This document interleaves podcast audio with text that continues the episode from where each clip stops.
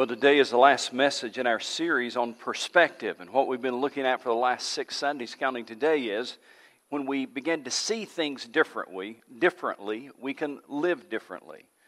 So today in this final message, we're going to focus on the final chapter of the Bible, Revelation chapter 22. Would you open God's Word to the last chapter of the Bible, Revelation 22. And more than likely, it's the last page of your Bible, depending, it may go on two pages, but uh, Revelation chapter 22. As you're turning there, I want to emphasize something very important before we read the text. This is not only the end of the book of Revelation, it also brings us to the end of the Word of God and the perspective that the Bible has on the last page. It's the perspective that we need to have in these last days. You need to realize that the last words of Jesus to all mankind are recorded for us in Revelation 22. The very last thing that Jesus said, at least in recorded scripture, is on the last page of the Bible, Revelation 22. And, and here's what he said. I'll go ahead and tell you before we read the text. Here's what he said he said three times, I am coming soon. On the last page of the Bible, three times, he said, I am coming soon. Let's read it for ourselves. Revelation 22, beginning in verse 7. Behold, and, notice, at least in my Bible, if you have the red letter edition, uh, these words are in red. These are indeed the, the words of Jesus. Verse 7 Behold, I'm coming soon. Blessed is he who keeps the words of the prophecy in this book. And then down verse 12 Behold, I am coming soon. My reward is with me, and I will give to everyone according to what he has done. I'm the Alpha and the Omega, the first and the last, the beginning and the end. And then in verse 20, he who testifies to these things says, Yes, I'm coming soon. Everybody, look at your pastor for just a moment. Those in, in watching online, I hope that you'll focus with me for just a moment. Let me tell you something. If Jesus told us once on the last page of the Bible that he was coming soon, that would be enough, wouldn't it? But if he told us twice on the last page of the Bible that he was coming soon, that would be significant. But if Jesus says three times on the last page of the Bible that he is coming soon, then maybe He wants us to pay attention and live accordingly. Maybe He wants that to be our perspective as we live our lives. It's as if Jesus said, Now, one last thing. One last thing. I want you to live with this perspective. I want this to shape the way you live. I want this to shape the decisions that you make. One last thing.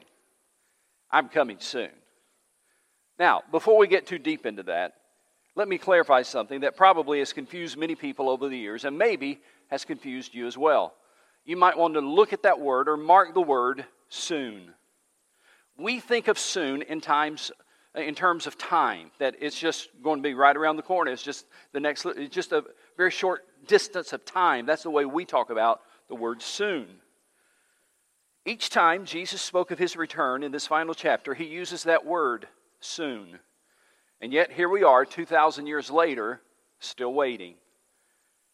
What if I told you that I was coming soon to see you, and two days passed and I didn't show up? And two weeks passed and I didn't show up, and two months passed and I didn't show up, and two years passed and I didn't show up? What would you think of my promise that I'm coming soon? You probably would lose confidence in what I said. You probably would not take very seriously what I have what I said about coming soon. And that's the way some people feel about the Lord's promise to return soon. A lot of people don't take that seriously anymore. A lot of people have lost confidence in, in that fact because Jesus said, I'm coming soon, but he said it 2,000 years ago. Let me give you a little Greek lesson here, real quickly. You might want to write this down in the column of your Bible. In the Greek language, that word soon means quickly or suddenly.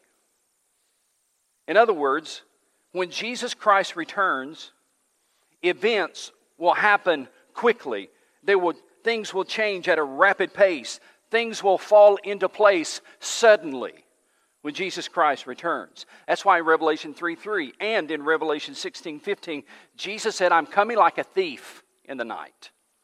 It will happen suddenly, it will happen quickly. You see, when Jesus returns, it's going to be something that occurs very quickly around the world. When, when Jesus returns, everything will fall into place suddenly around the world. I know we've waited and we've waited and we've waited. And I've heard all of my life that Jesus is coming back. And we've waited for that. But what he was really saying is this when I do come back, everything that is, has to take place will happen quickly, suddenly, all around the world. Now, listen if COVID 19 has taught us anything, it has taught us how quickly things can change on a worldwide scale. I want you to think about how different life was just three months ago. Not six months ago, just three months ago. On March the 15th, you gathered in this building, many of you did, some of those watching online as well. On March the 15th, you gathered in this building and celebrated our 125th anniversary as a church.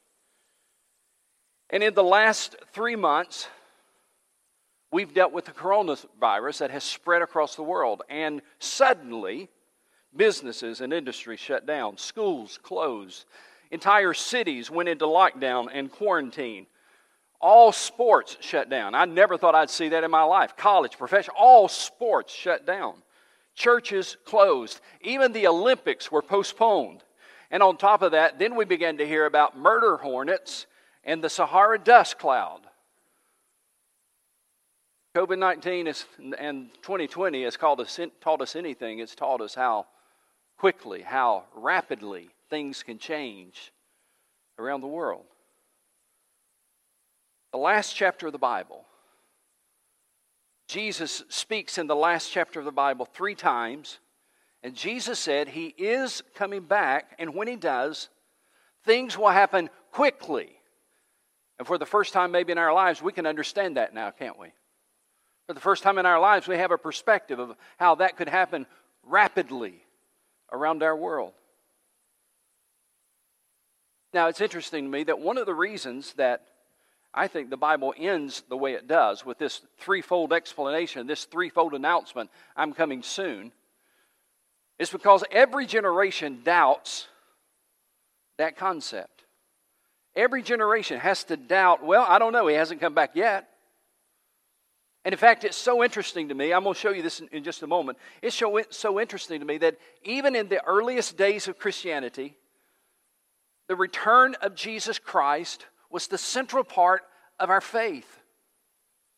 I want you to go with me. Put your finger in Revelation. Go with me to Acts chapter 1. Acts chapter 1.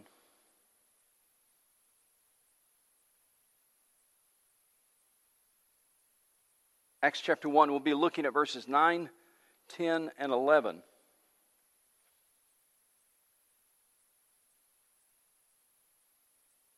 Now, Jesus has, this is after his crucifixion, after his resurrection. He meets with his disciples uh, for one last time, and he gives them the Great Commission in verse 8. And then it says in verse 9, after he said this, he was taken up before their very eyes, and a cloud hid him from their sight. They were looking intently up into the sky as he was going when suddenly two men dressed in white stood beside them. Look what, he, what the angel says in verse 11 Men of Galilee, they said, why do you stand here looking into the sky? This same Jesus who has been taken from you into heaven, mark this, will come back in the same way you have seen him go into heaven. The return of Jesus, ladies and gentlemen, is not an appendage to the gospel. The return of Jesus Christ is really the heart, is at the heart of the salvation story. In fact, write this reference down. You don't have time to find it, but let me quote it for you. Hebrews chapter 9, verse 27 and 28 says this Just as man is destined to die once and after that to face judgment, so Christ was sacrificed once to take away the sins of many people. And listen to the rest of the passage and he will appear a second time, not to bear sin, but to bring salvation to those who are waiting for him. The Bible says in Hebrews 9, he came once to bear the sins of many. He came once to die in our place as our sacrifice. And he will come again, the Bible says in, Revelation, Hebrews 9. He will come again a second time. He will come again. This time, he will bring salvation to its completion. You see, ladies and gentlemen, my point is simply this this is not a secondary doctrine. This is not a, a, just one of those secondary doctrines that some people who are interested in time events kind of get interested in. We are called throughout the Bible to live with the perspective that Jesus Christ is going to return to this world. As surely as he came the first time, I'm here to tell you he's coming back a second time. I, I like what David Jeremiah, of course, he's a great pastor and, and, and really has written a lot of books about Bible prophecy. I really like some of the stats that he put out one day. He said the references to the second coming outnumber the references to the first coming of Jesus by a factor of eight to one. He says scholars have identified 1,845 different biblical references to the second coming of Jesus Christ. 1,845 biblical references. New Testament authors, according to David Jeremiah, speak of the second coming in 23 of the 27 books of the New Testament. Jesus himself referred to his return 21 times.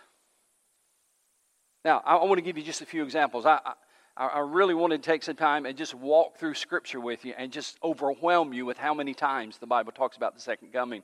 But we don't have that much time, so I'm just going to quote them for you. You don't even try to find them. If you're taking notes, just try to write down the references. Let me just read them to you. Matthew 16 27 says, The Son of Man is going to come in his Father's glory with angels, and then he will reward, reward each person according to what he has done. The Son of Man is going to come back. John 14, 3, Jesus said, If I go and prepare a place for you, I will come back to take you to be where I am. Philippians 3:20 says, "But our citizenship is in heaven, and we eagerly await a savior from there." 1 Thessalonians 1 9 and 10 says, They tell how you turned to God from idols to serve the living of the true God and to wait for his Son from heaven. James 5 8 says, You too be patient and stand firm because the Lord's coming is near. You see, the, the return of Jesus Christ is always on the horizon of Scripture. It's like the sun shining light on everything else in the New Testament. We understand a lot of the rest of the New Testament because of this concept that Jesus Christ is coming back. But here's the question. The question I want to ask you today, and the question I want to ask those watching online is this if Jesus' second coming is so prominent in Scripture, why is it more prominent in our lives? Ever wondered about that? I mean, why isn't it so prom? If it's so prominent in the Bible, why is it not prominent in my life? I thought about that this week, and I've got two answers for you. This is not scriptural answers, but it's just my perspective. The first one is this I think our prosperity distracts us. Here's what I mean by that you see, until 2020, the typical American family life was doing pretty, pretty okay, right? We were doing all right. Till 2020, everything's going pretty well for us, and occasionally somebody had problems, but overall, as a society, until 2020, everything was going pretty smooth for most Americans. We didn't fret a whole lot over much because we need we didn't have a whole lot of need. We pretty much life was on cruise control. And then 2020 happened. And I found out that God brings sometimes situations into our lives where we do indeed get overwhelmed and where we do indeed do not have an answer and where we do indeed have hardship. And when hardship comes into our lives, then we begin to think, I'm looking forward to a day better than this day. And of course, that day is the return of the Lord Jesus Christ. Hardship and pain forces us to look to the future for a better day. I will confess to you, maybe you've done this as well. I will confess to you that in the last three or four months, I have said on more than one occasion, I'm just ready for Jesus to come back. Anybody else say that? All right, we got a few people. I really have. I, have thought and said before throughout this year, I'm just, I'm just ready for Jesus to come back. You see, occasionally God, God brings hardship in our lives to remind us that this world is not heaven. We're heading to heaven. And sometimes our perspective is clouded by our prosperity. Uh, the second reason I think that maybe the second coming is not more prominent in our lives is because we don't want to look foolish. I don't know about you, but over the years, I've heard a lot of people talk about the second coming, and they just get kind of weird about it. Can I get an amen? You know what I'm talking about? Uh, they made bold predictions that don't come true. I have in my library a book that says why the rapture of Jesus Christ is coming on this certain date. I had another book that said 88 reasons Jesus is coming back in 1988. I have here in my Bible a pamphlet that says God's judgment day is near, October 28, 1992. Jesus is coming again. You've been warned. And we see things like this and we think, you know, I'm not going to say too much about the second coming because I don't want to look weird. I don't want to be one of those people that uh, it just, it just looks like you're pushing a particular day, and, and I get that. I get that. But I want to tell you something. Regardless of what the pamphlets and the books say, Jesus is coming again. Not because the pamphlet says it or a book says it, but because the Bible says it. Jesus is coming again. But I think another reason that we sometimes struggle with that concept and we don't want to look foolish is because we've heard it all of our lives that Jesus is coming again, and we wonder what's taking him so long. It's interesting. Within the first 35 years of the New Testament church, they began to struggle with that very question What's taking him so long? I'll show you this in Scripture. Put your finger there in Revelation. Go over to the left and find the book of 2 Peter. 2 Peter. 2 Peter chapter 3.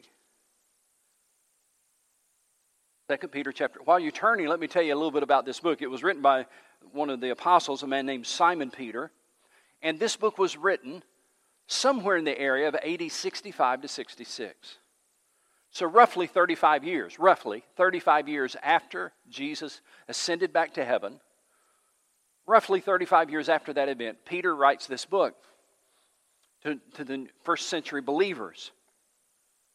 And apparently, they were struggling with the question 35 years after, after he left, they're struggling with the question what's taking him so long to come back? Let me show what I'm talking about. Uh, 2 Peter chapter 3, verse 8. But do not forget this. But do not forget this one thing, dear friends. With the Lord, a day is like a thousand years, and a thousand years are like a day. In other words, God's eternal. His perspective on time is very different from ours. Then he goes on to say, The Lord is not slow in keeping his promise, as some understand slowness. He is, what's that next word?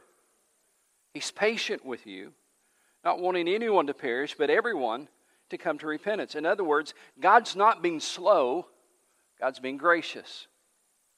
And then he says, verse 10, But the day of the Lord will come. But the day of the Lord will come, but it will come how? Like what? Suddenly, quickly, unexpectedly. Could I say to you, listening to me today and those watching online, history is moving towards a decisive ending.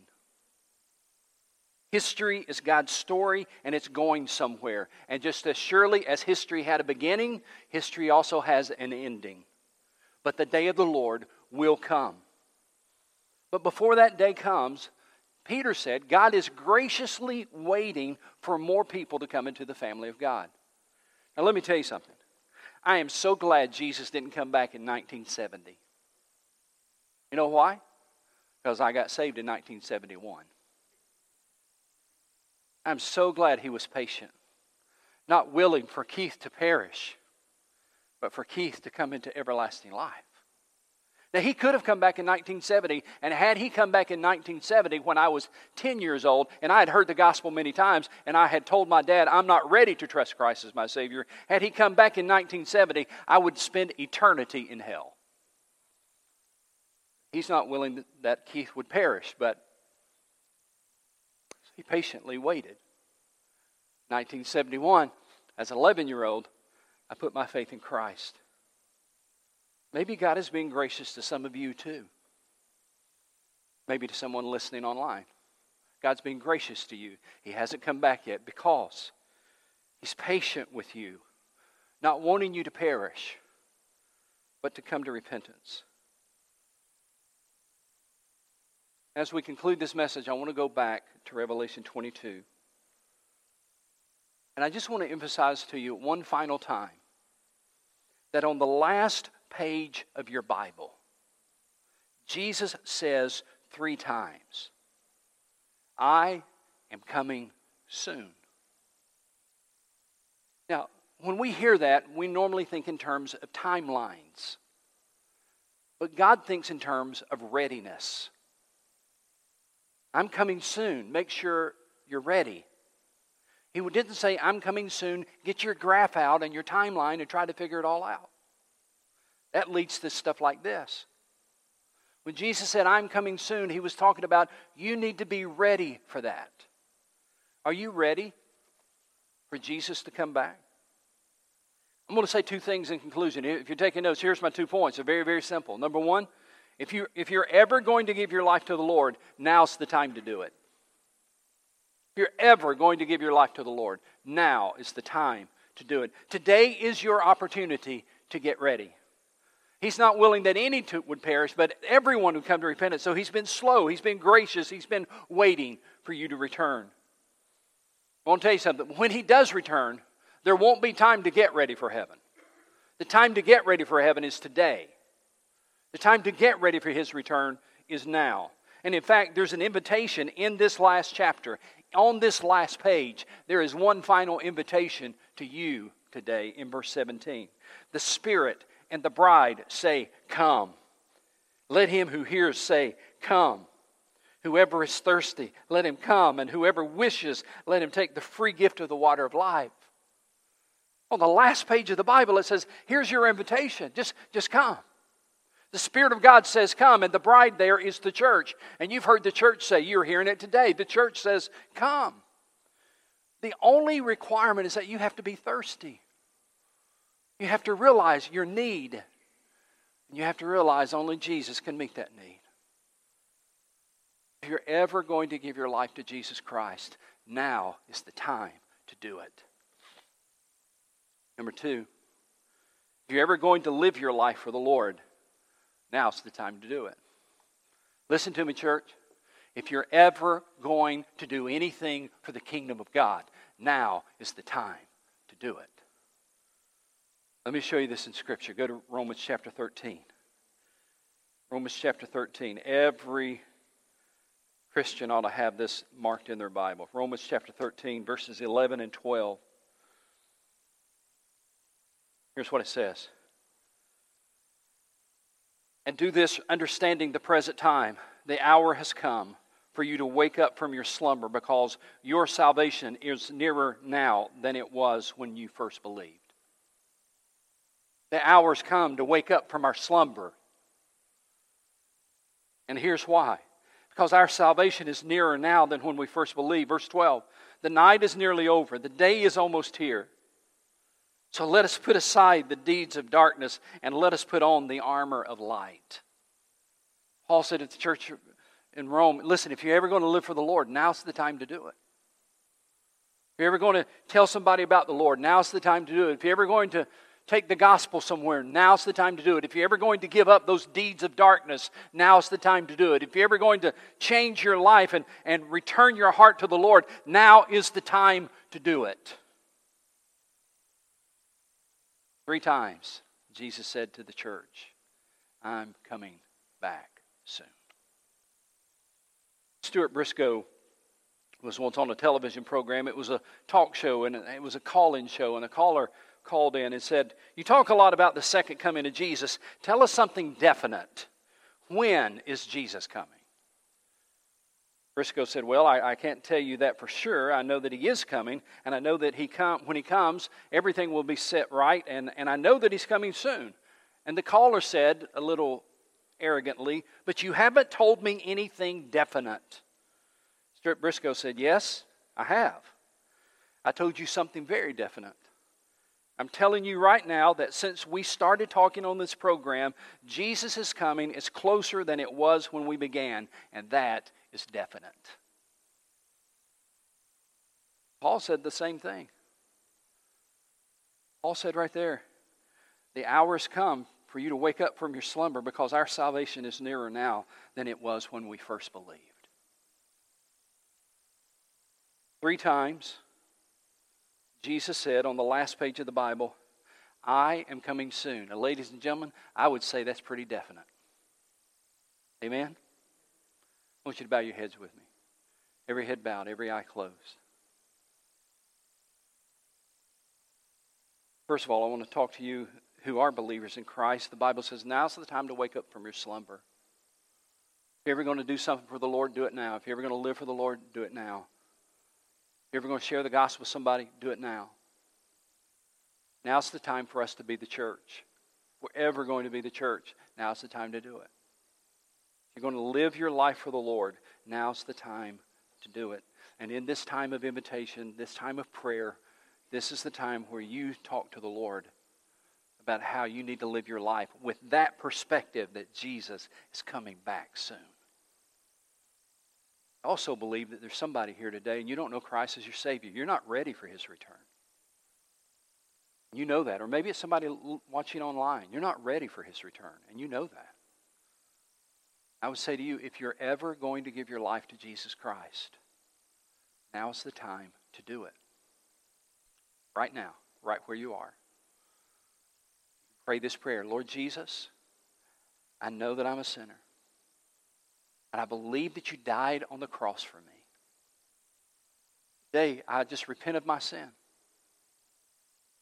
I ask you to come into my heart, change me, and make me a new person. I commit my life to you. Today, I ask you to be my Lord and my Savior. Thank you for saving me in Jesus' name. Now, if you've prayed that prayer, whether you're watching online or whether you're here in the sanctuary, I want you to do two things. First of all, I want you to tell someone in your family. Let them know the commitment that you made. Let them know today the commitment that you've made. This is not a silent commitment. When you become a follower of Jesus Christ, it's not a silent commitment. It was a silent prayer, but it was not a silent commitment. When you give your life to Jesus Christ, you need to testify of your faith in Him. And the easiest way to do that is tell somebody in your family today. Secondly, is this Would you tell me or someone on our staff today I'll be standing outside. You can come by and let me know. You can send me an email. You can talk to somebody on, somebody else on our staff. Let us know that so that we can help you get started and so that we can baptize you next Sunday if you'd like to do that. We won't force that on you, but we'd welcome you to do that. Father, in the name of Jesus, thank you that you've warned us, you've told us, and you've encouraged us. You're coming soon. And as it says in the very last verse of the Bible, even so, Come, Lord Jesus. In Christ's name we pray. Amen.